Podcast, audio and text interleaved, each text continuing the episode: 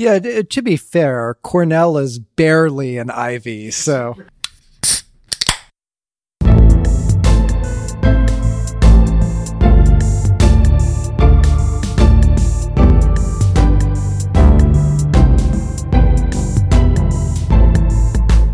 Welcome to Two Psychologists Four Beers. I'm Yoel Inbar. With me here, as always, is my friend and co-host Mickey Inzlicht. And when I say with me, I mean really with me because we are in the same room today, are we not, Mickey? We are. This is uh, a strange, strange feeling. I, have uh, I've really missed being in this room. It's been, I think, eight months that uh, we have not recorded in the same room, and uh, I think this is the ideal place for us to be recording. So uh, I'm, it's it's you know it's a, a, nice comfortable feeling. I missed being here. Yeah, well, it's lovely to have you. Um, it it's really been eight months. That's crazy. I think so. Right, the last time we recorded was in March, I guess. Uh, together. Shit. Yeah. Or possibly Wait. before then, because we might have had like a recorded a couple in the can in February, right around SPSP time. Who knows? It's been a long time though. Wow. Well, um, I'm glad that you're here and that we've just chosen to flout Ontario's health guidance. Are we? I think small gatherings are still allowed, right? Yes, I think small gatherings are allowed. And we are technically, I would say, at least six feet apart here. Uh, yeah, but we're also talking loudly. Yes, especially me. So it's just you're really at you might get my COVID. Is, is you're the one with school age children and a loud voice. It's true. yeah, but no, I think we are not breaking any rules. Uh, and uh, even though the numbers have started climbing again with uh, the second, we're right in the middle of the second spike, second wave, I should say. Um, it does feel a little bit different this time. It feels like uh, it feels like we're, things are more under control, and my kids are in school now. Uh, maybe that's just an illusion.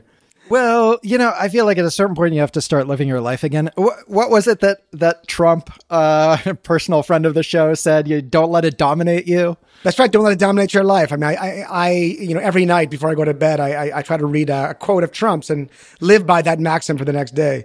So that, that's one I abide by. Yeah, same here. Um, do we want to talk about what we're drinking today? Yes, uh, we do. And uh, because we're, of course, in person, uh, we can drink the same drinks again, which, again, another benefit. And I'm so pleased in my neighborhood, uh, a new uh, brew pub opened up. Uh, it's an outpost of.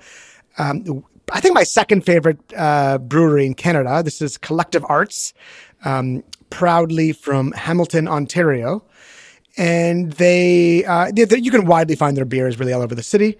But they just opened a brew pub uh, a couple blocks from my house, and they're got an amazing selection of beers. They're going to be brewing their own Toronto special beers soon. Right now, it's just a canned beer, and uh, we're trying something that I've never tried before.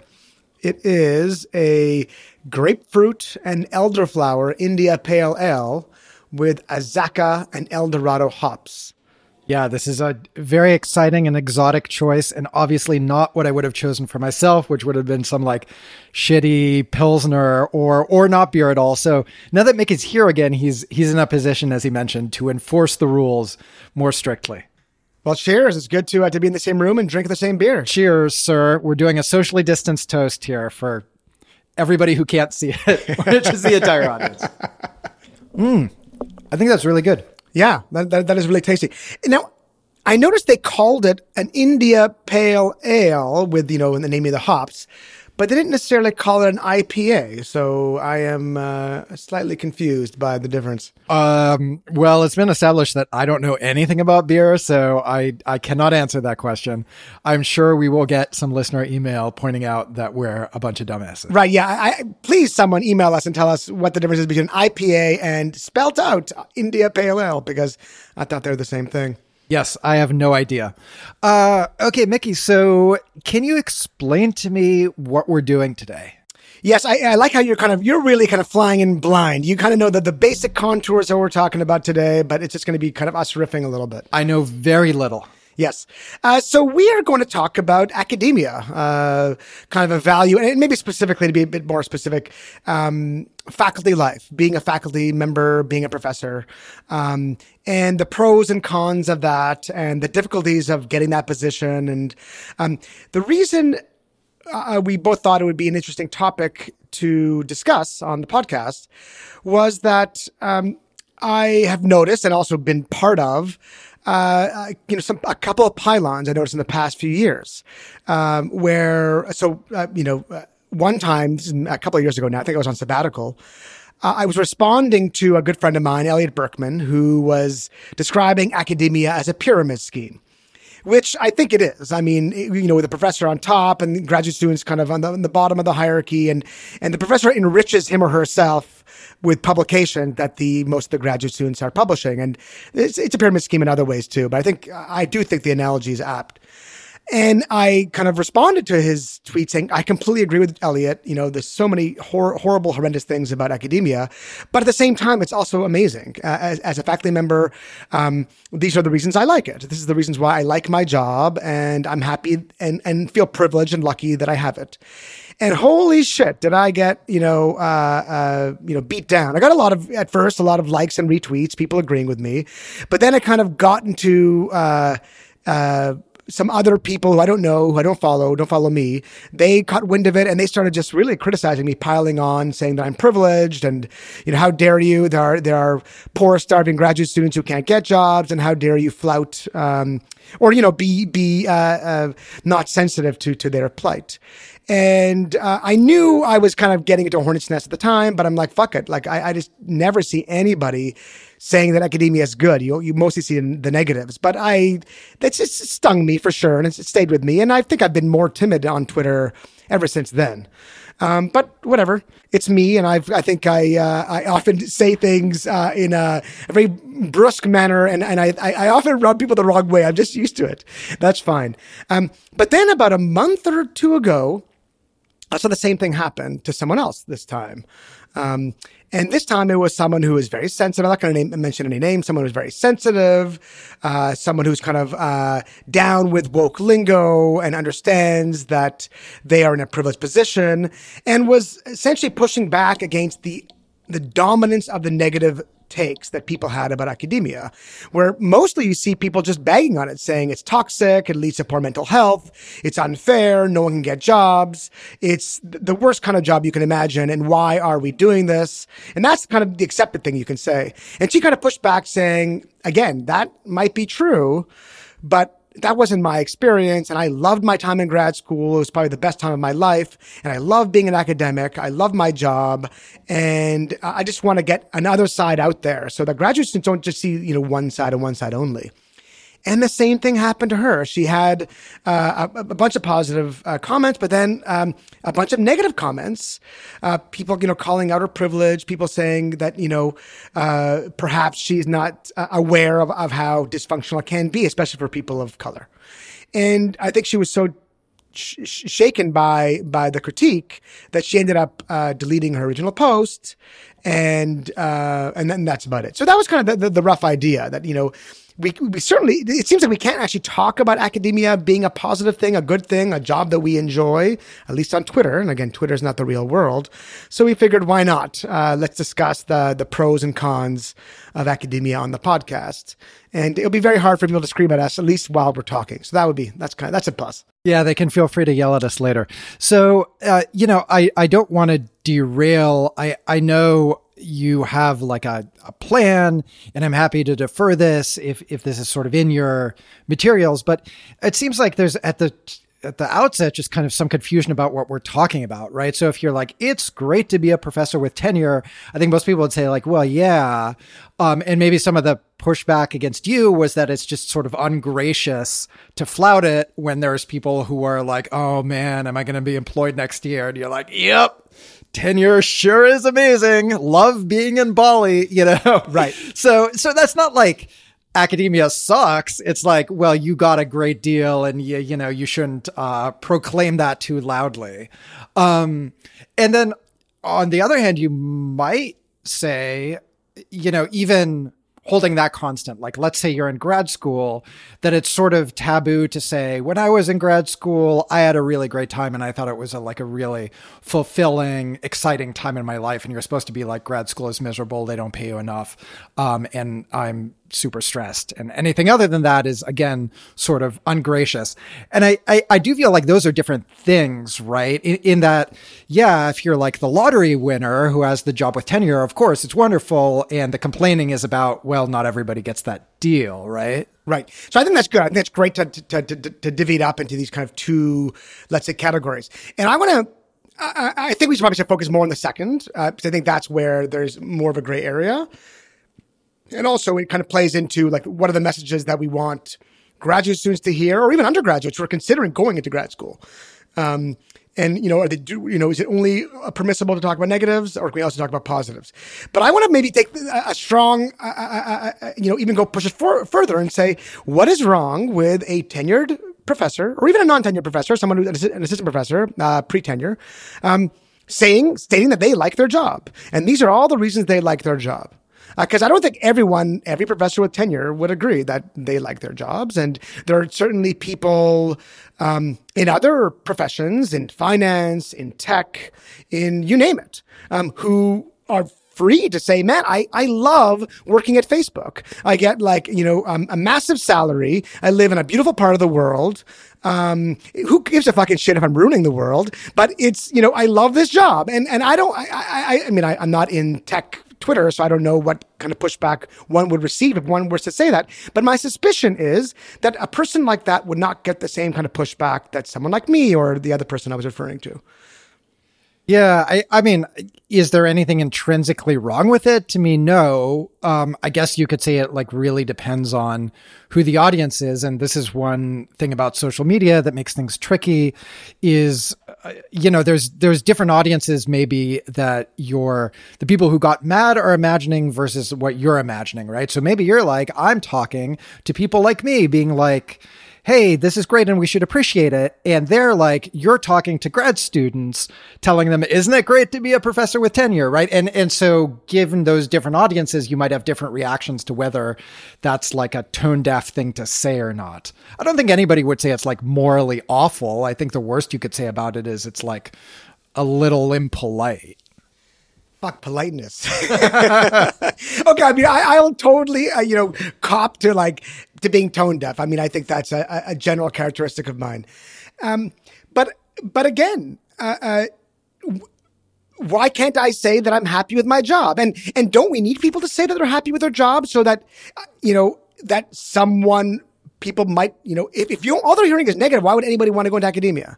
If a tenured professor can say, "I love this gig. This this gig suits me like a glove," and I, and also say, "I'm lucky to be here, and I'm so grateful for all for all the things that had to go right for me to be here." Um, so I mean, if, if all we're allowed to say is no, this is this kind of is shitty, and and, and then why would anyone want to be in grad school? So it's kind of like balance, rebalancing it a little bit. Yeah. So I, I guess I would say it, it could be perceived as like, you know, counting your money in front of the poor, if you've heard that expression. Um, and I guess uh, one important question here is like, is it the case that people think that being a tenured professor sucks? Like, if they do, if that if that's really a thing out there, then maybe you're right that it's important to say, "Hey, here are these wonderful advantages to the job." My impression is that people don't think that, but but maybe I'm wrong. Yeah, I mean, maybe, maybe, maybe this is uh, maybe you got me on it being uh, a strawman argument because no one's actually saying it sucked. Although, didn't we? I forget now. It's been so many episodes, but didn't we once discuss an article that suggested that the people, the professors that were the least happy with their jobs are actually, what is it? The associates, the people who just got tenure. And I mean, there's all different kinds of reasons for that, but actually assistants are, are happier and fulls are happier. Yeah, I remember that. I remember that article. Um, and I guess you can't argue with the data that I, I mean, it strikes me as, is weird. And it's just like, you know, I feel like it's sort of implicit in all these, conversations that what we have is what most people want. Like, why do people go through five, six, seven years of grad school? Why do they do multiple postdocs? It's because they want the full time position and tenure at the end of that, right? So I just like, to me, the basic assumption is that that's what's desirable. And that if you didn't think it was desirable, then like you said, why, why do any of it? Why Right. not- So, okay. So, I mean, I, I think you got me. I, I'm willing to, to put, put, push this in a way. It's essentially you're saying, um, you, one doesn't need an advocate for have, you know, for how good being rich is. yeah, exactly. Everybody knows it's great. So you don't need someone proclaiming it loudly. It's great to be rich. Uh, and if you do say how great it is to be rich, you're seen as an asshole. Yeah, but nonetheless, you kind of had the sense that the it was sort of out there that this is actually kind of a shitty job, right? That's kind of what motivated you to to write this post. And so, where does that come from? Yeah. So and that, and that maybe comes again from the, the, maybe the second audience where, uh, again, uh, you know, for, for a grad student who's struggling, um, you know, is it okay for them to say this is this is a great deal? I'm happy to be here, and I'm not miserable. And it seems like there's there's pushback on that as well. So maybe it's, it's best to kind of uh, talk about that second scenario because I think that's where there's maybe more uh, more controversy. That's right. That's right. So, do you have prepared material on this, or are we just going to ramble? We're mostly going to ramble, but so I, I spent a couple hours today just kind of uh, trying to find all the various things that people complain about academia. Uh, so, what are the things that you know people really dislike? Um, and this is really not in any particular order. Um, uh, so, but just kind of as it struck me, and I think that, you know, and this might be perhaps the uh, really the main one, and that is that there are just way too few jobs. There are way too few academic jobs for the number of PhDs that are out there. So apparently, in the 1970s, there in in psychology at least, there were about two to three psychology PhD graduate students per assistant professor. And now, uh, or at least in 2017, the number is around eight. So, you know, a three or fourfold increase in, in, in the, you know, the size of that pyramid, the base of that pyramid. Um, and of course, just the numbers dictate that, uh, you know, the more PhDs that are out there, the more competitive it will be to get a job. Uh, the harder it will be to get a job. Uh, it means only one of those eight are going to in theory, get jobs. And it might even be less than that because there is a trend, and this is a, maybe another uh, uh, a, point um, that I that I found. Um, there's a trend in academia to farm out more and more teaching uh, gigs to adjunct faculty. So there's no guarantee that a professor line uh, is going to turn in a tenure track professor line is going to remain a professor, a tenure track professor line in 10, 20 years. It's, it's likely that some number, maybe a small number, um, will turn into adjunct. So there's just not that many jobs. And, and therefore all these people who, you know, have this dream of being a professor, it's only, you know, one out of one out of eight is going to make it or two out of eight, whatever the numbers might be. Um, so that's, you know, mathematics. That's just horrendous. That's, I mean, I, I can't defend that. Um, that just seems terrible. Um, well, okay, hold on. Um, it's terrible if you think that the only reason to get a PhD in, and let's just say psychology, um, because that's what we know. If you think the only reason to do that is to get uh, an academic position, but what if you don't have that presumption. Is that still a bad number in that case? No, then I think then, that, then I think the calculus does change. Um, I think if, and I think things are changing in this regard, and I, I, I suspect you agree that uh, faculty are increasingly open to training their students to, to go into industry for various kinds of jobs. And I think um, uh, even just a few short years ago, that was seen as a, a second, uh, you know, that's plan B plan B was to, to, to, go into industry, not, not stay in academia. But I think that that's changed quite a bit. And more and more people are encouraged to kind of pursue their passions. If, if you want to, you receive a lot of really excellent training in, in, in data science and data analysis and psychology. And if you want to go apply your trade somewhere else, great. That, that we're, we're happy to do that. So it's true. It's only a problem if you want to stay in, in, in the academy. But I suspect, at least from the students we're seeing, right? So we're like a in a in a in a an R one institution, and most of the students at least say they want to uh, stay in academia. And as we learned from our episode with uh, Maria Konnikova, it's might even be ill advised for a grad a potential graduate student to say they want to. Uh, they don't want to go into academia, right? Because most faculty want to reproduce. You know, they want to have people like them. Um, but again, that, that is changing the list I put together is for people who, who, you know, who want to stay in the academic track. So this is not necessarily for people who are interested in going the non-academic track. Um, but, you know, is the academic track worth even pursuing? Right? So the first big knock is there are not, not, not many jobs. And, you know, as we learned from economics, you know, 101 in high school, supply and demand. If there's just not, if there's too much supply and not enough demand, just, you know, it's, it's going to lead to an incredible amount of pressure on any one individual to get jobs. So the result of this, uh, this imbalance is now, uh, you need a huge number of publications to get even a sniff, even to get a, a job interview. Uh, never mind actually being invited and, uh, to get a job. So, um, you know, I think the numbers vary. I know there are a number of people have done done these analyses, but I believe the the modal number uh, of publications for uh, an R one is like north of like twelve or fifteen these days. That's at the time where you got hired. Yes, you get hired. And that, that's not necessarily straight out of grad school. That is, you know, that could be your second job potentially. That could be uh, certainly after a postdoc, but the number is very, very high. And when, when I started, when I got my job, uh, many years ago now, you know, I, I had like half of that. Um, and I, you know, I had multiple opportunities uh, for, for, you know to get a job. So it, I think just that the supply and demand has led to this crazy arms race where the number of publications you need, and it's not just enough to have numbers. You need to have uh, publications in top journals right? In journals that are deemed to be um, A journals by, you know, by your discipline standards, right? So in our discipline, that would be in social psychology, that would be JPSP or Psych Science, or never mind, of course, the, the glamour journals like Science or PNAS. Um, so it just seems, uh, like that that's incredibly difficult and challenging um, and you need so much support to even even have that. I'm not sure how that's even possible to get that number of publications um, in graduate school even even with like a few years of postdocing under your belt. That just seems like a really really high number. So that's I, again uh, you know i also i would agree that's a major major con.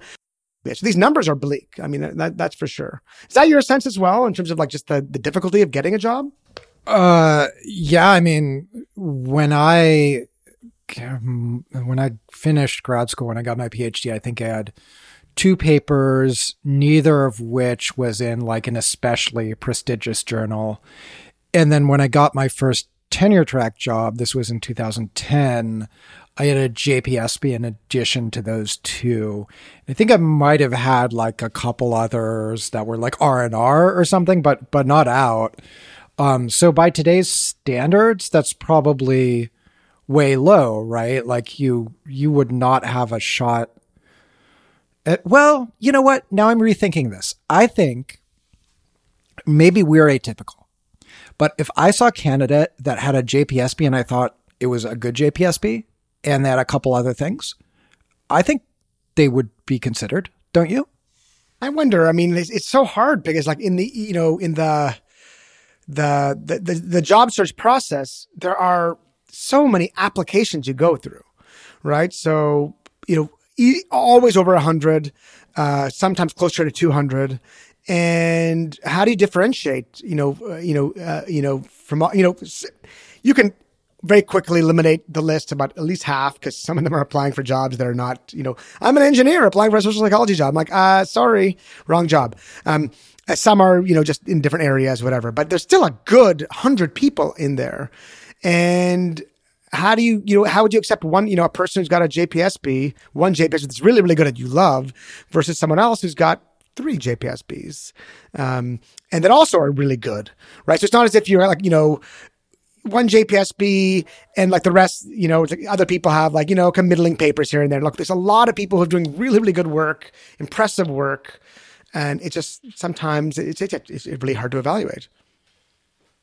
Yeah, I don't doubt that at all. Like to me, it it comes down to what should your criteria be when you're hiring, and I I think um, there's a lot of room for taste there, and I would make an argument for a person who had just one JPSP versus the person who had three if I liked the one JPSP better Like if I thought it was a better paper, and obviously a lot of that is going to be subjective. Some is quantifiable. Like we, you know, we P curve applicants' papers and stuff like that. So, you know, you can you can look at trustworthiness, but some of it is just, you know, does does this research appeal to me? Do I think the topic is interesting? Do the methods seem innovative? And then I, I think there's nothing wrong with saying, okay, this person didn't publish in as much volume, but it seems like their stuff appeals more to us um, it, I just don't want to pretend that those those like kind of volume indicators are really that meaningful to what I care about in a research in a in a like potential colleague.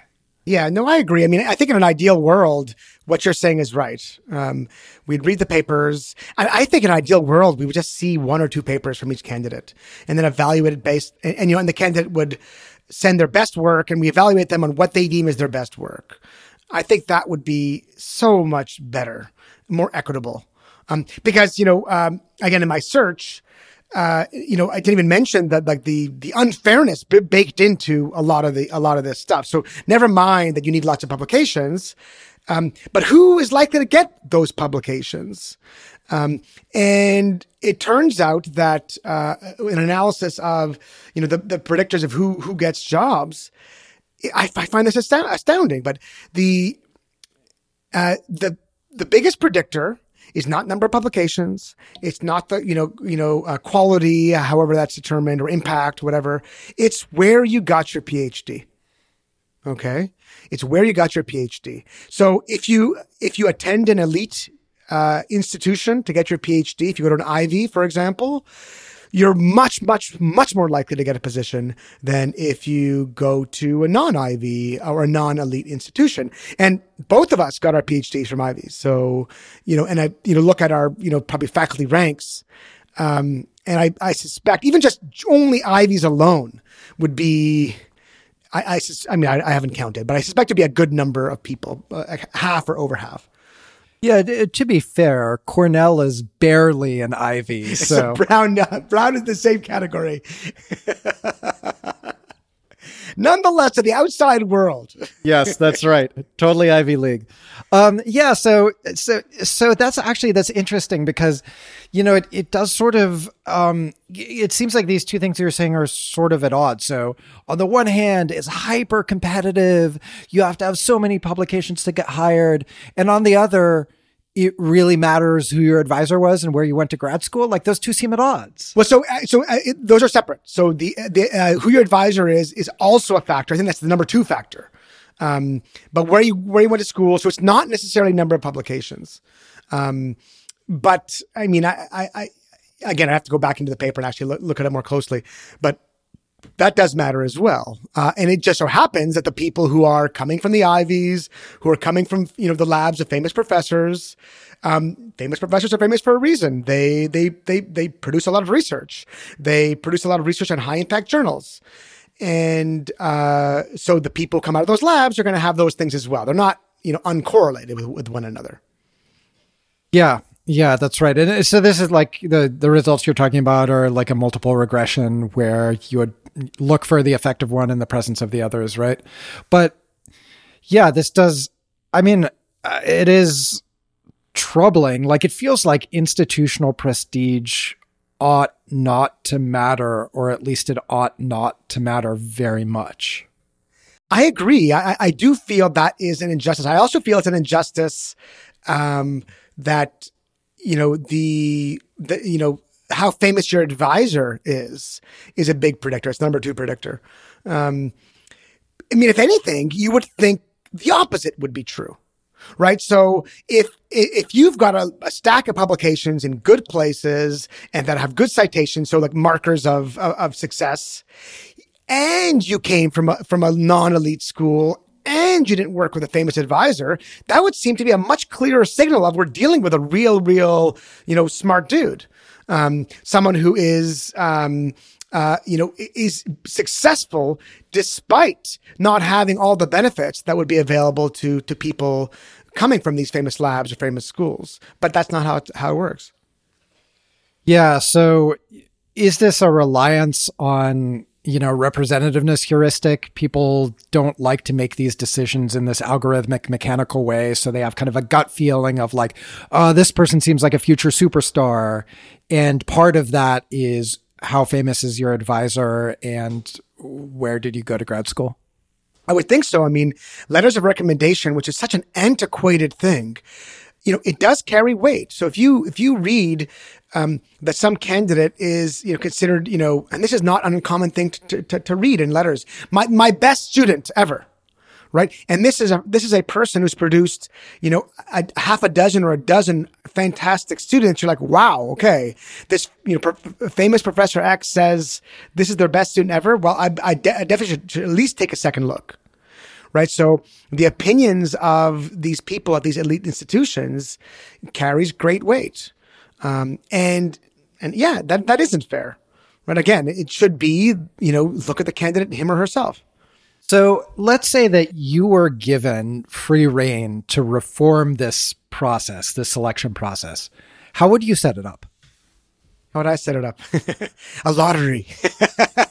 no, I mean, so that's actually one other complaint. Like people, people, I think you've you've said this as well that people people will uh, compare academia to to winning the lottery, um, and I think that's that is a fair critique.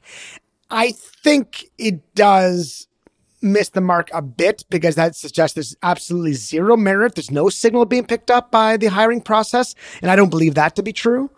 Um, but okay, how would I set it up? So I think we've already mentioned some of them uh, I would uh, ask candidates to send uh, two papers, maybe three, maybe two, just two papers. They're what they're what the papers that they're the, the, most proud of. Okay, I would not ask them to to write a uh, a research statement.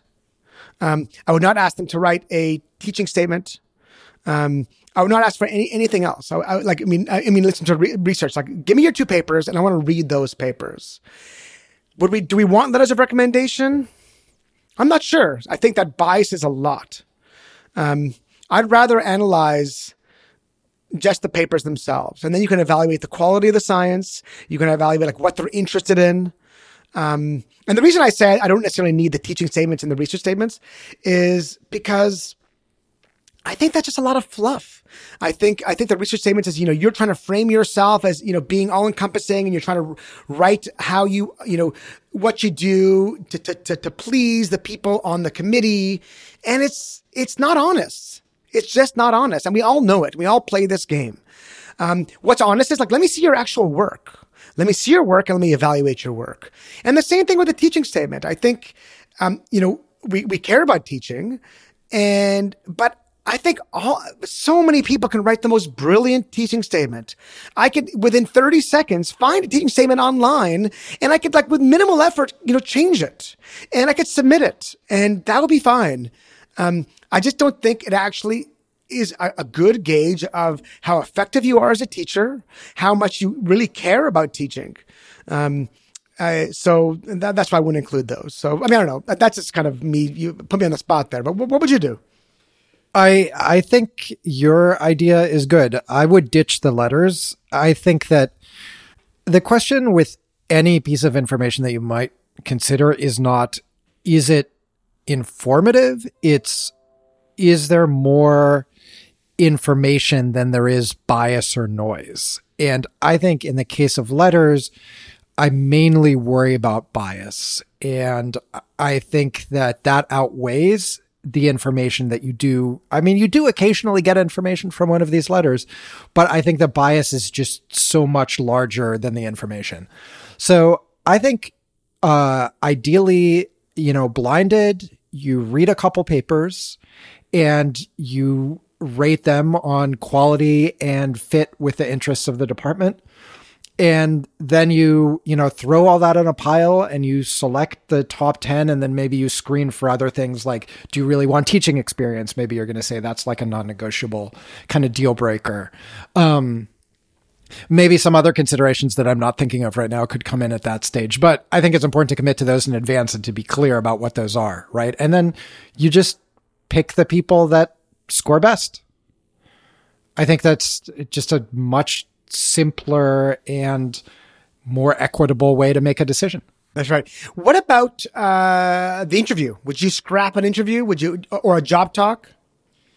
I think it should be only to determine whether the person is just impossible to get along with. So, like, think of it as like a social visit. And even that, I don't think we're very good at in an interview context. Um, but you can at least catch the people who are so crazy that they can't even appear normal for like a day or two. Um, and then obviously to sell the candidate on the program and to, you know, like tell them what a great fit they would be and so on and so forth. But yeah, I think interviews and job talks, um, I guess one argument might be you want to see whether it's them or the advisor and if they're you know co-authoring these papers with the advisor maybe the advisor does all of the intellectual heavy lifting and then you're giving them credit for it. But i'm not sure that you can really reliably determine that from a job talk. I think people imagine they can but i see no evidence that that is actually the case. Mm-hmm. yeah so i'm not sure. I'm, I'm, I'm ambivalent about the job talk because i do think it's a core part of what we do which is give talks uh, speak to audiences, would be that students, uh, other faculty members, or even even the public. And you don't get that from a paper. And maybe we we, we could select on that. I, I don't think it's the main thing. I think the papers are the main thing, and the quality of the science and the research is the main thing. But I don't think uh, you know, uh, the ability to give a, a good job talk is nothing, or a good talk, I should say, is nothing. I think the interview is where we often go astray. And I, although I do agree that using it as, a, as, some sort of social screen or just whether you, you think you get along with the, with the person would be good. But I think their biases creep in as well. So again, who, who are the people who are going to be, who are going to make it out in that situation? They're going to be the gregarious people, the extroverted people.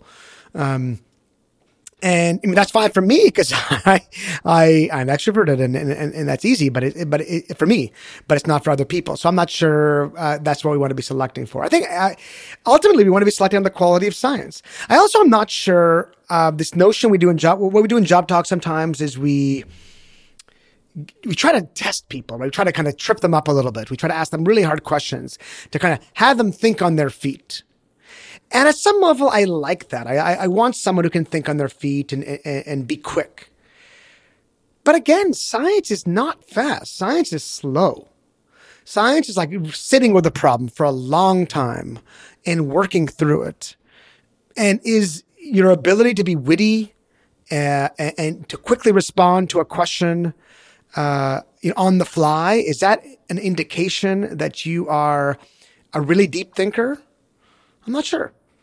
Yeah. So there, I think again, there's this representativeness process where you're like your mental prototype of the smart person is the person who can on the fly like come up with a brilliant answer to a question and uh, yeah i i first of all don't agree with the premise that that's what we should be selecting for secondly there's big effects of just um practice and here's where i think like uh, perhaps a better known advisor contributes in a way that, you know, you wouldn't exactly call it like a, an completely unfair bias. Like people are just like, oh, famous person, we should hire their student.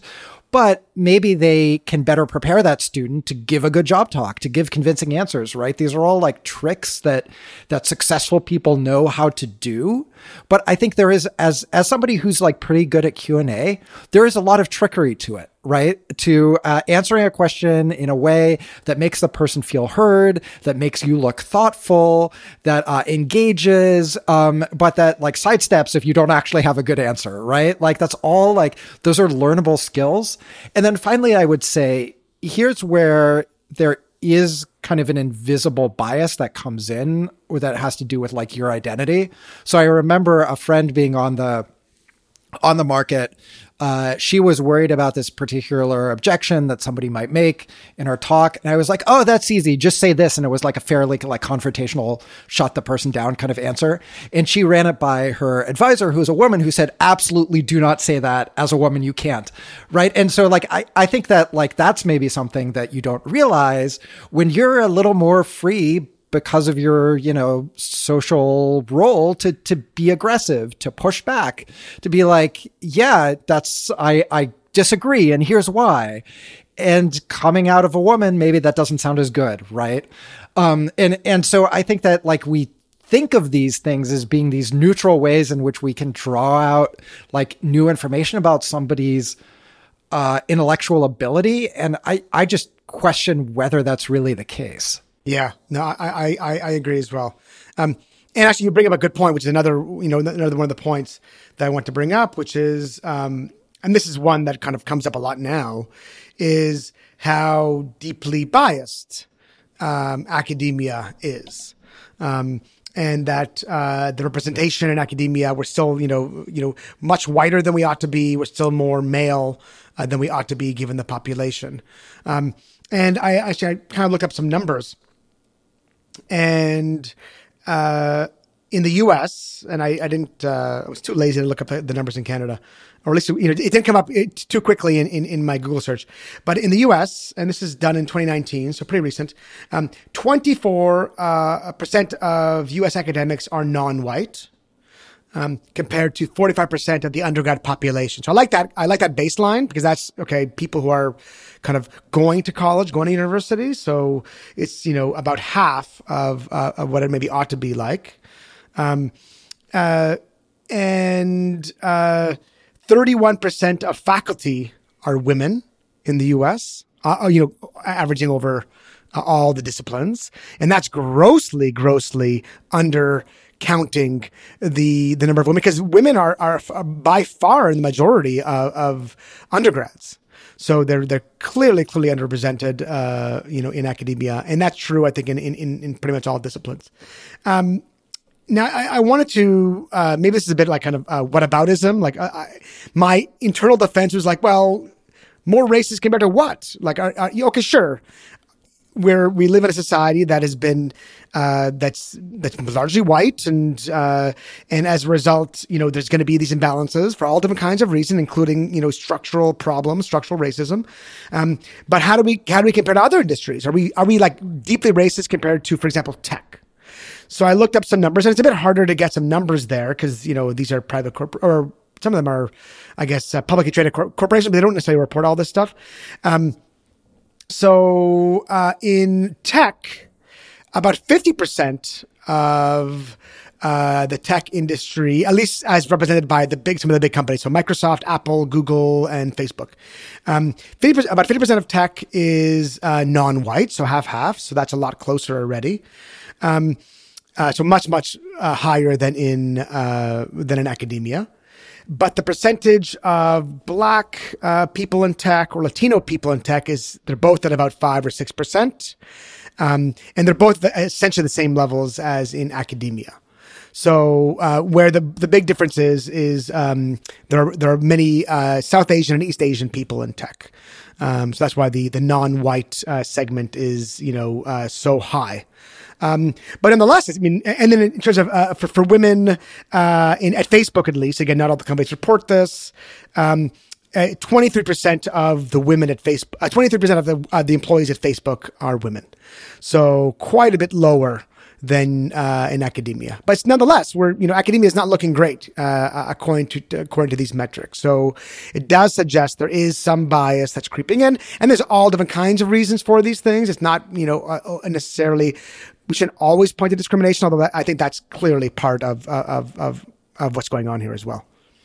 Yeah, so I wonder um, how you think about uh, so this the your question of like the female underrepresentation um, which I, you know, I've heard similar stats, and it it really seems like there's this leaky pipeline um, that I think much of it has to do with the amount of moving that's required. So I moved uh, for grad school. I moved again um, for my postdoc. I moved again for my first tenure track job. I moved again to come here. And I think that the average woman is less likely to have a partner who's willing to do that than the average man is. So, is that discrimination or bias on the part of academia?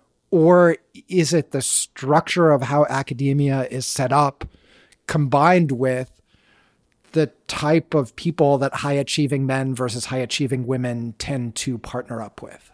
Yeah. I mean, I think it's a good question. I mean, I wonder if it, at the end of the day, it's not an important question, though, in the sense that um, if you want to call it individual level discrimination or like systemic, you know, you know, pressures that prevent women from you know, staying in academia. I think either way, it's still, it's still the, the, these pressures that women experience for all different kinds of reasons, uh, that men don't.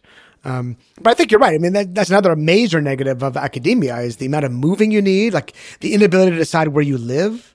Uh, that's a huge negative.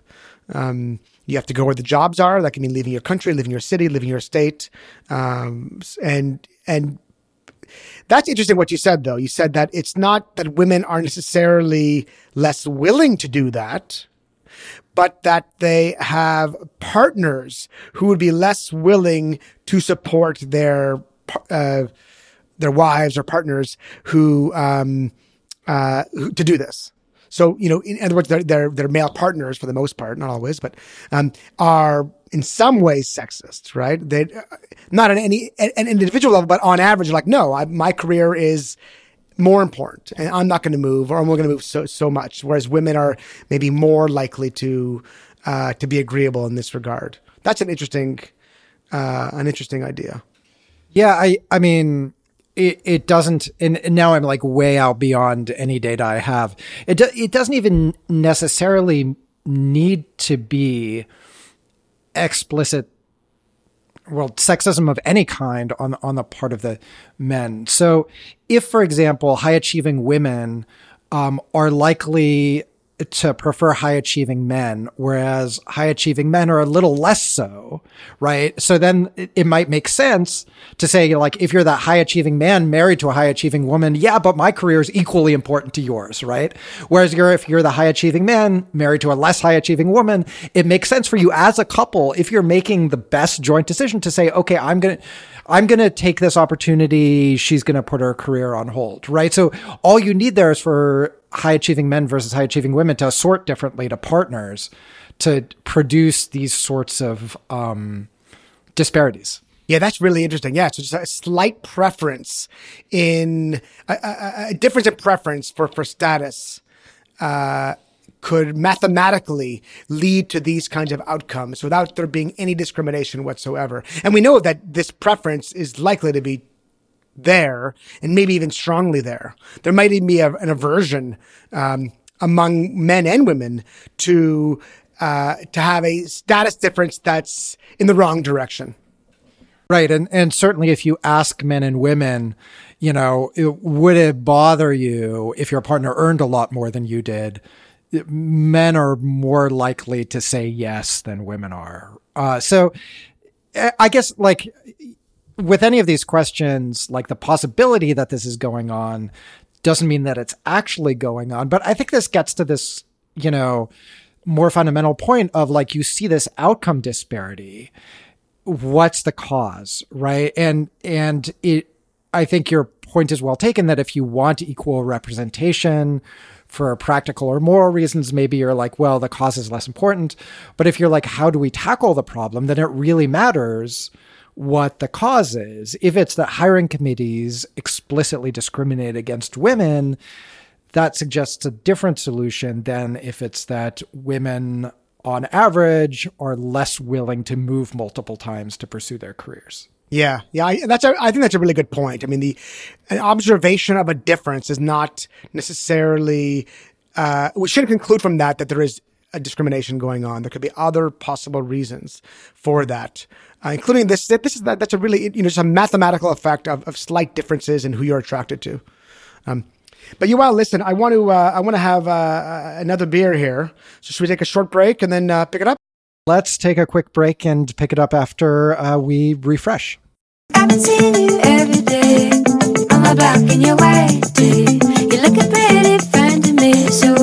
Are you waiting?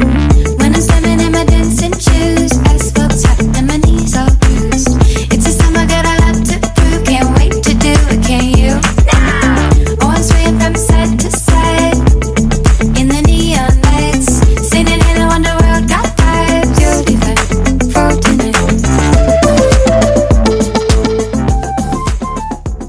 Welcome back. This is the part of the show where I tell you how to contact us. So we're on Twitter at Four Beers Pod. Mickey and I both check uh, the DMs and the at mentions for that account. If you'd rather email us, our email address is fourbeerspod at gmail.com. That again will go to both of us. Finally, our website is fourbeers.com where you can listen to any of our episodes. You can drop us a note there as well. Finally, um, if you are enjoying the show, please do rate and review us on the podcast hosting platform of your choice, such as Apple Podcasts. It helps other people discover the show. Uh, Mickey, have I left anything out? No, I think uh, I think you're all good. I, I I I have noticed that we have not received a written review in in quite some time. So uh, please write one uh, if you enjoy the show because we we enjoy reading it. It helps other people find us. So we'd like that.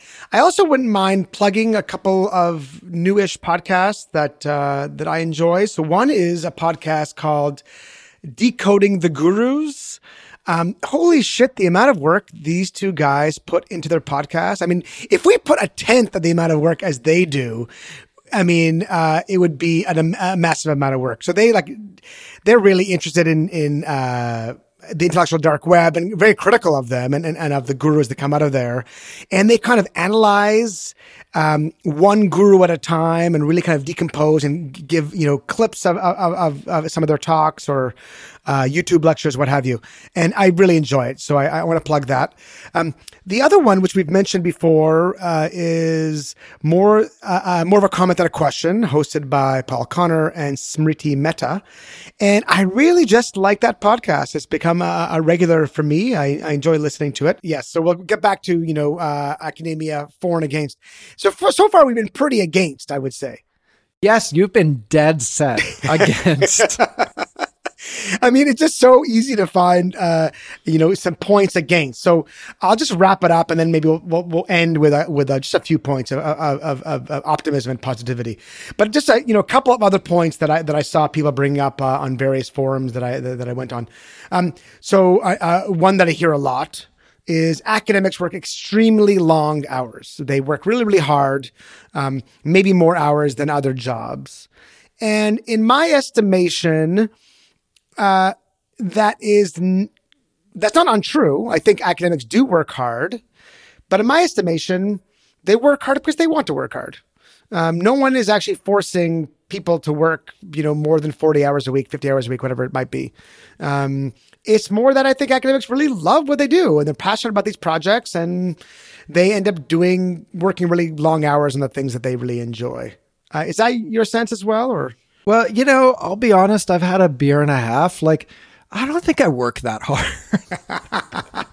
Set the tenured professor. Yeah, exactly. I mean, I do like it's it's it's bursty, right? So sometimes I'll get interested in something and I'll just want to do that more than I want to eat or sleep or take a shower or go outside. But then there's days where I basically do almost nothing. Like I might answer a few emails and have two meetings, right? So if I'm like, how much actual work is that? It's like three hours of actual work. And, you know, like knowing people in other professions who are like, you know, lawyers or my sister is like a PhD chemist and works for an IP law firm. Like she consistently works longer hours than I do, I think. And when she's working, she's working. And when I'm working half the time, I'm like dicking around. Yeah, that, that, that is fair. I, I, I don't think I've worked that hard for about a decade now. So, uh, good. I'm, I'm glad you're willing to admit that. Yeah. Uh, but I do know lots of academics who do work many, many hours. But again, I don't see anyone, you know, putting a gun to their head. I think they do it because they really, really want to. This is what they're really passionate about. Although that being said, the the long hours that academics put in is, I think, of a different quality than the long hours that, let's say, a lawyer or your, for example, your, your chemist sister puts in, where I suspect they're actually working. Um, where I think academics, many of the long hours are, you know, filled with uh, being on Twitter or Facebook uh, or wasting time in other ways um, that might be worky, but not necessarily directly related to work. Yeah, and I guess we should be specific in saying like we're talking about having a tenured or tenure track job at uh, research focused institution, right? So if you're an adjunct and you're teaching, you know, eight classes, yeah, you're working crazy hours. Um, if you're at a teaching focused institution and you're doing like a four four course load, uh, I I believe that you're working very hard, right? But I teach three classes a year and they're like their work. I'm busy during the teaching semester, and sometimes I like have to work later than I would like or whatever. But but that's it. It's over in three months. It's you know not. I'm not killing myself here, if I'm being right, honest. Right. You, you stack your teaching all in one semester, so you get it all over with at once. Yep. Uh, so, so the other, the other one you, you hear a lot, and I think here is just this is massive variability. Um, academics work for very little pay. So, you know, you, you, you, you spend you know, how many years to get the degree, and then you're forced to move to some place that you might not like. And then the pay is actually pretty meager. Um, and well, what's your response to that? Uh, I think there's a lot of variability. Um, I think that at some state schools, you don't make a ton, although then also like what's the local cost of living there? Like if you're living in a not very expensive town, that salary can maybe go a bit farther. Um, I, I, I find it hard to generalize. And again, here we're talking about tenured or tenure track, right? Not adjuncts who are making probably sub minimum wage once you add up all the hours that they're spending on prep and student contact and stuff. Uh, it, it, it's just so highly variable, right? Like certainly in Canada, I think faculty get paid pretty well. Yeah, I think I, I actually looked up uh, this, conflicting reports, but uh, at least according to one report, Canada was I, I, the highest. Academics were the highest paid in Canada on average. I, I, think if you're a superstar academic, the U.S. is probably the place you get paid the most. Um, but on average, uh, at least in this one report, Canada, you know, uh, uh, looked pretty pretty good. And I, again, I think there's massive variability. I think it depends on the dis- the, the discipline. And I think there there are market forces that are at play. So if you're in the humanities where there aren't as many options for you outside of academia. There's not, you know, the, the, academia is not competing with many other forces, then I think it's it's you know much slimmer pickings and the salaries are lower. Um, and, then conversely, if you go into economics or business schools, uh, those dudes get paid pretty well. Um, so uh, definitely a, a, lot of variability. So I think there's like this trope that academics are you know impoverished, uh, and I, I think that's only true for some. And and I think you, you keep on mentioning adjuncts, and I want to kind of bring that back as well.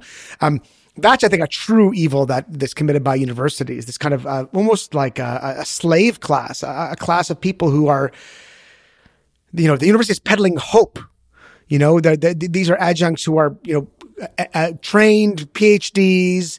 Many have, you know, excellent records, but for whatever reason, uh, sometimes out of their control, they can't, uh, they, they can't leave their city, uh, and they're stuck doing these adjunct positions. And, and really the pay is really, really low. Um, the, there's no job certainty. They're living literally from semester to semester. And it's a terrible, terrible way to make a living because you just don't know what's going to happen from one semester to the next. So it's really, really tough. Uh, so that's a real, real negative. And I think the university should morally, I, I, I think, um, needs to really do something about that. Yeah, I, I completely agree. And this is something that really makes me angry. And I think this is, um, it's especially bad in the US, uh, where there seem to be very few, if any, limits to what schools can do to adjuncts. Um, and, and, these are, of course, the same institutions that are like preaching about their commitment to justice in various ways. And then it's like the very existence of it depends on massively exploiting this class of people. That's really just disgusting. Um, in here, you know, we do, we have contract teachers, right? But uh, the university is limited in how many of those it can employ. And then we also have a teaching intensive class of faculty, but they get the same benefits, uh, tenure protections, and so on that research stream faculty get. So I think that um, if US schools are serious about their commitment to treating people fairly, that's what they would do. Like, not everybody needs to be research focused, but the people who are doing the bulk of the teaching need to have job security. They need to have benefits and healthcare. They need to have retirement and they need to have predictability, right? Like right now, if you're an adjunct, like from semester to semester, you don't have certainty about whether you're going to have a job. It's just insane to me. Absolutely. I think it's, truly the criminal um, that this is going on. I saw this one. This is, you know, uh, you mentioned how in the US there's practically no limits. I'm not sure if you saw this, Yoel, but apparently, uh, I think it was a year or two ago, um, there was an advertisement for an adjunct position, I believe at Southern Illinois University, that was without pay. It was a volunteer position. The idea being that if you work as an adjunct and you're expected to do teaching, I mean, you're not, you're not, you're not just like floating around doing what, you know, nothing. You're teaching classes, you're mentoring graduate students, you're a faculty member. Uh, without pay. It's kind of the idea is like it's like an internship. If you do this, then maybe if you're lucky, you'll get a, a paid adjunct position. I guess. Oh my god. This it's it's like the Godfather, right? My offer is this. Nothing. I mean, it's truly, truly shameful. Um, so again, so that's really, I mean, I, we're, we're really, I think that's the, lo- the lowest you can get is, is something like that. Um, so okay, this is another one, another one that I, that I that I hear a lot. And then let's switch gears, and we'll like in the last ten minutes we'll talk about the positives. Um, and this one uh, is that uh, academia is especially bad for mental health so that it is, you know, the, the people in academia are suffering worse mental health outcomes than, you know, people of a similar age, similar status who are in other uh, uh, professions, other careers. That's the claim. I, I, I, didn't, you know, I didn't, I didn't dig too too deeply to see the actual stats. I suspect there are lots of reasons why. You know, if I don't doubt that that there, there are mental health outcomes of being in academia, negative ones. Uh, I don't know how they compare to other industries. Um, but but what's your take on on that? I'm sure you've heard that little uh, that that claim. Yeah, I, I don't know what the evidence for it is, and I don't know what the comparison group would be, and I don't know how you would rule out selection effects. So I guess you could say, well, there's some things about being an academic that are like going to be bad for your mental health, which might be a lot of unstructured time, um, a lot of social comparison, uh, these specific points at which you're under a lot of pressure and uncertainty like are you going to get a job? Are you going to get tenure? But then there's also you know the fact that you get to choose what you want to work on for the most part. So you, you have a lot of autonomy you get to set your work schedule which obviously can be a blessing and a curse but like i think for the most part that people consider that to be a positive thing. And uh, you can take time off in a way that um, it, people who have regular jobs typically aren't able to, right? So if you plan your shit well enough, you can just disappear for a month and do nothing. And I think most people who have a, you know, demanding career, that's just not possible for them. Yeah, I mean, I I, I went to Bali for for my sabbatical. I did work, but uh, yes, uh, exactly what I'm talking about. Mickey. Yeah, yeah. Um, so okay, so let's let's go over to to the positive side, and we're gonna uh, not spend too much time on it because perhaps they're self evident, and I think you've already just named uh, named a few of them. Uh, so now, this first one that I have, I suspect a lot of people will say this is fucking bullshit, uh, and you know, fuck you with your, you know, kind of uh, like values here. But I don't know. I, I, I, I personally, I derive satisfaction from knowing that my job is, uh, you know, advancing what I believe to be a noble mission, right? Which is I'm trying to uh, accumulate knowledge. I'm trying to advance knowledge. Um, perhaps even if I was really aspirational, uh, and in psychology, I think it's not impossible, um, maybe even improve people's lives. Um, and this strikes me as something that is, you know, deeply meaningful and something that I can rally around, something that I'm like, I feel proud of.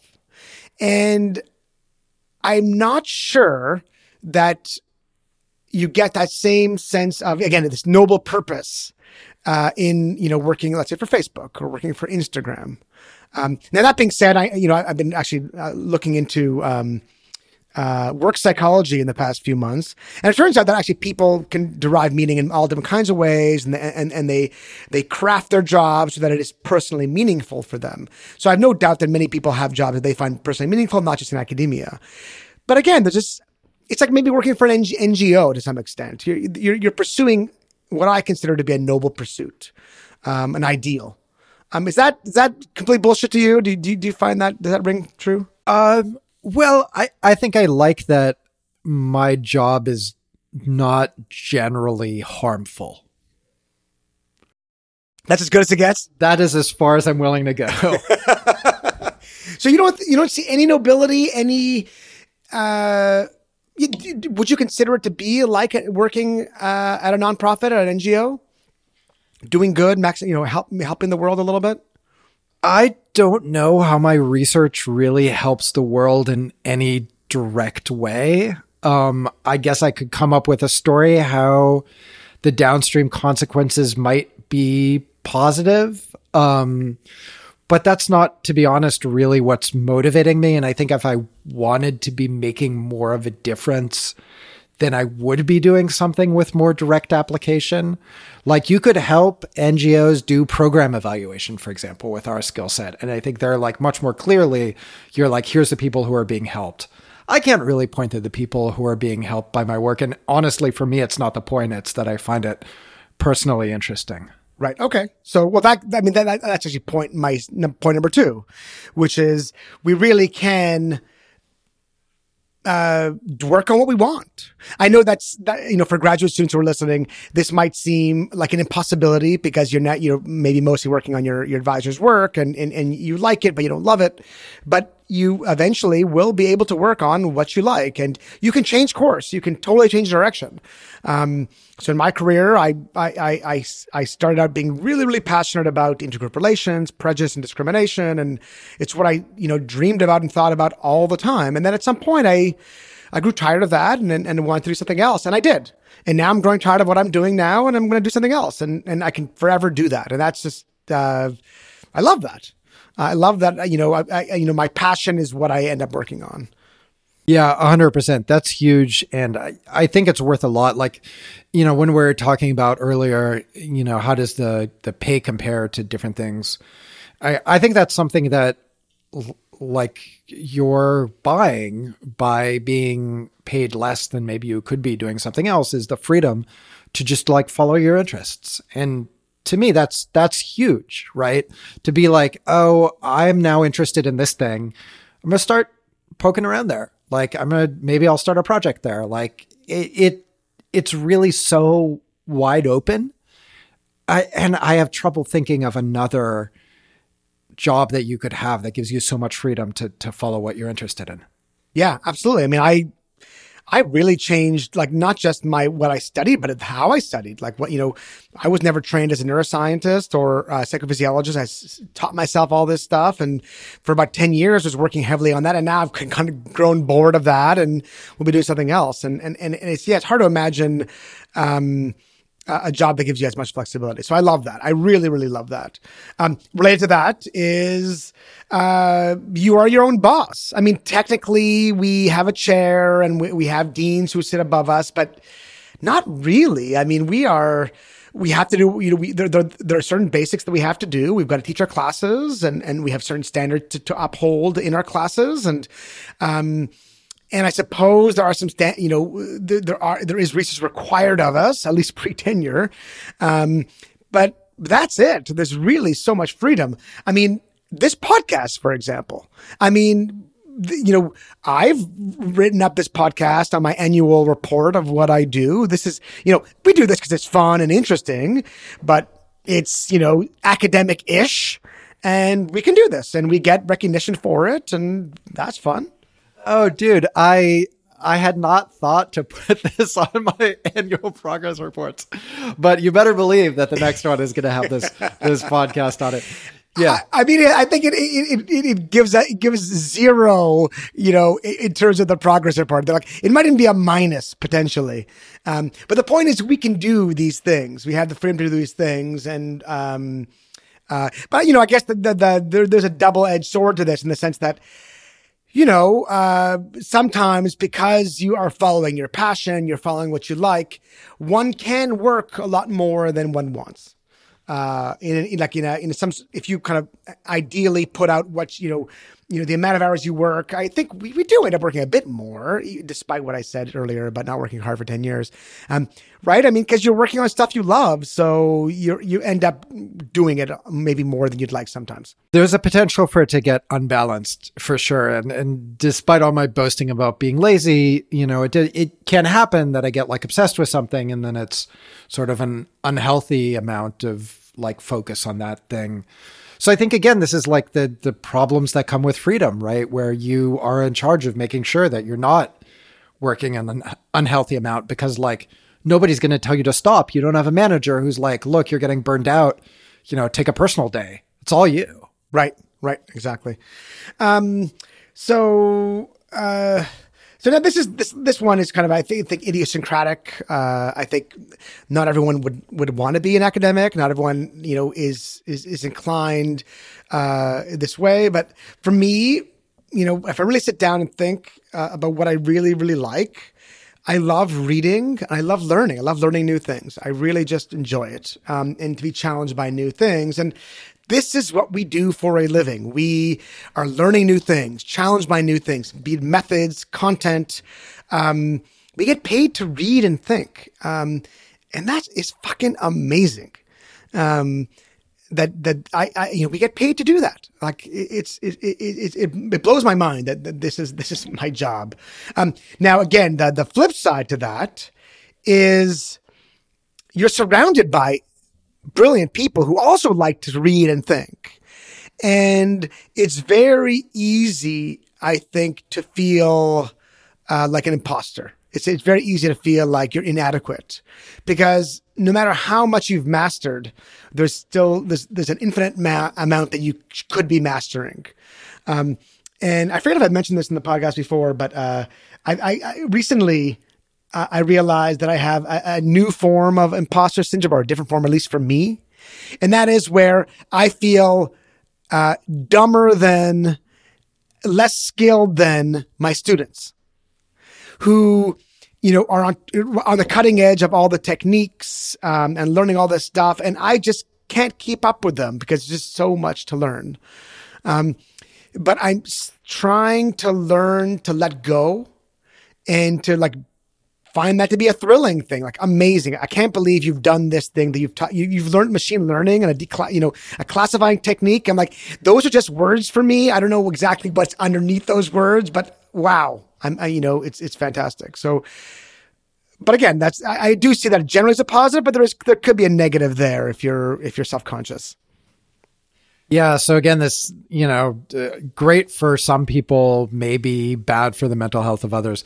And I absolutely feel you on having this feeling of like, wow, my student knows way more than I do about this. And it's a little bit like insecure, you know, because I, I'm used to being the one who knows more about everything, but I've decided I'm just going to like let it go. It's cool.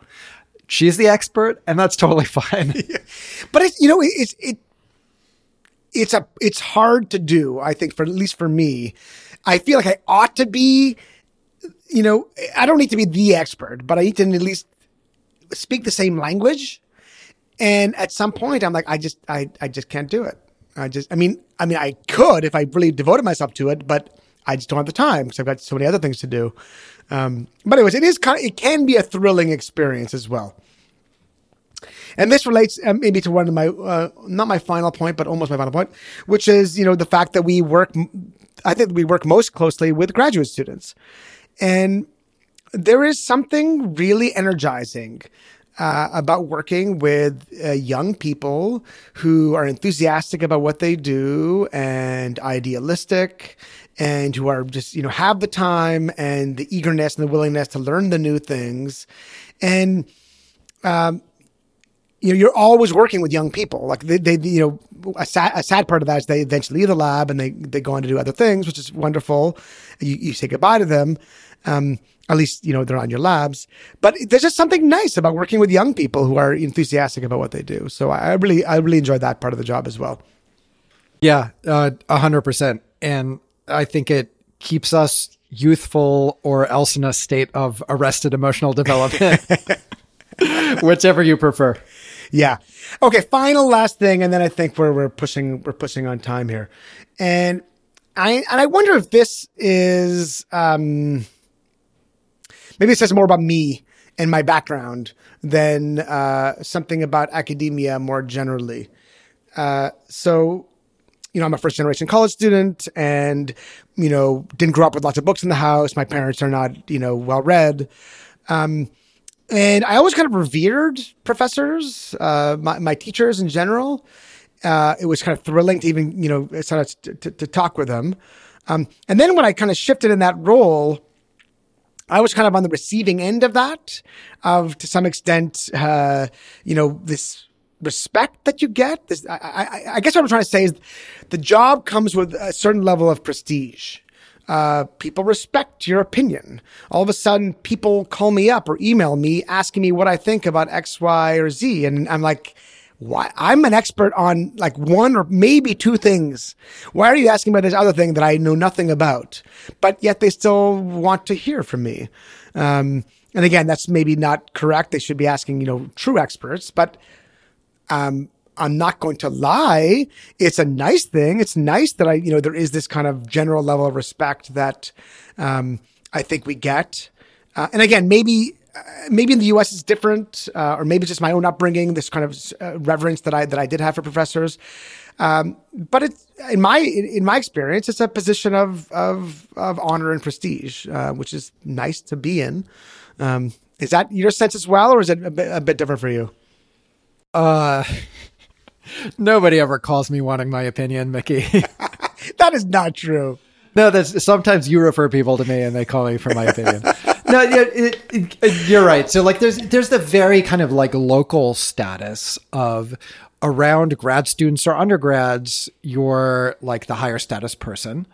Um, and then there is, I guess, a little bit of the like social status of like most regular people don't get called up by members of the media who are like, "Hey, I'd really like you to speculate on this thing you don't know anything about."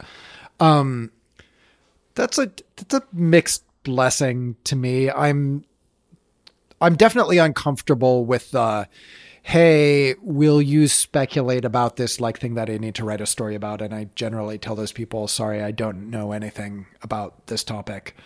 Um, I've also like really not succeeded at getting the undergrads to not call me, you know, Dr. Inbar or whatever, which is just super, still super weird to me. Um, and so I, I, I guess some of that I don't enjoy or it makes me a little uncomfortable. But you know, if you're going to be like, do you want to be high status or low status? Yeah, right. I would rather be high status. right. Just the same, like, uh, you don't, you don't need to say how positive it is to be rich. Exactly. Um, yeah. Uh, okay. So then, you know, did I miss anything? Like, what about, you know, what about your experience of academia in terms of, you know, you can be positive or negative, I suppose. Uh, well, yeah, I, I, I don't think that you left anything out that I'm like burning to talk about. I think we could easily do a whole nother episode about stuff that we haven't uh, discussed yet. Um, and uh, in particular, you know, I I would love to talk more and maybe have somebody on to talk more about you know, what does it look like when you're making this decision about when to stay in versus go? And I think that's a really important thing to um, to have like a rule about or something so you don't get stuck in like constantly taking another short-term position you're just like screw it i'm going to go do something else um, so i think like people who have gone to industry are really useful there i'm very curious about people who've left tenure track jobs to take industry jobs me too. Which, yeah like that that i i um would love to chat with one of those folks about what that decision is like. So I, I think there's a ton more here to explore, but I, I think we've done a good job given our inherent limitation. yes. All right. Well, uh, cheers, all, and it's great uh, being in the same room with you again. And, uh, and and by the way, we didn't talk about our second beer. I just realized, but we actually have had a second beer each. We we drank the second beer, listeners. You can be assured. so uh, yeah, thanks for listening, and uh, see you next time. Cheers.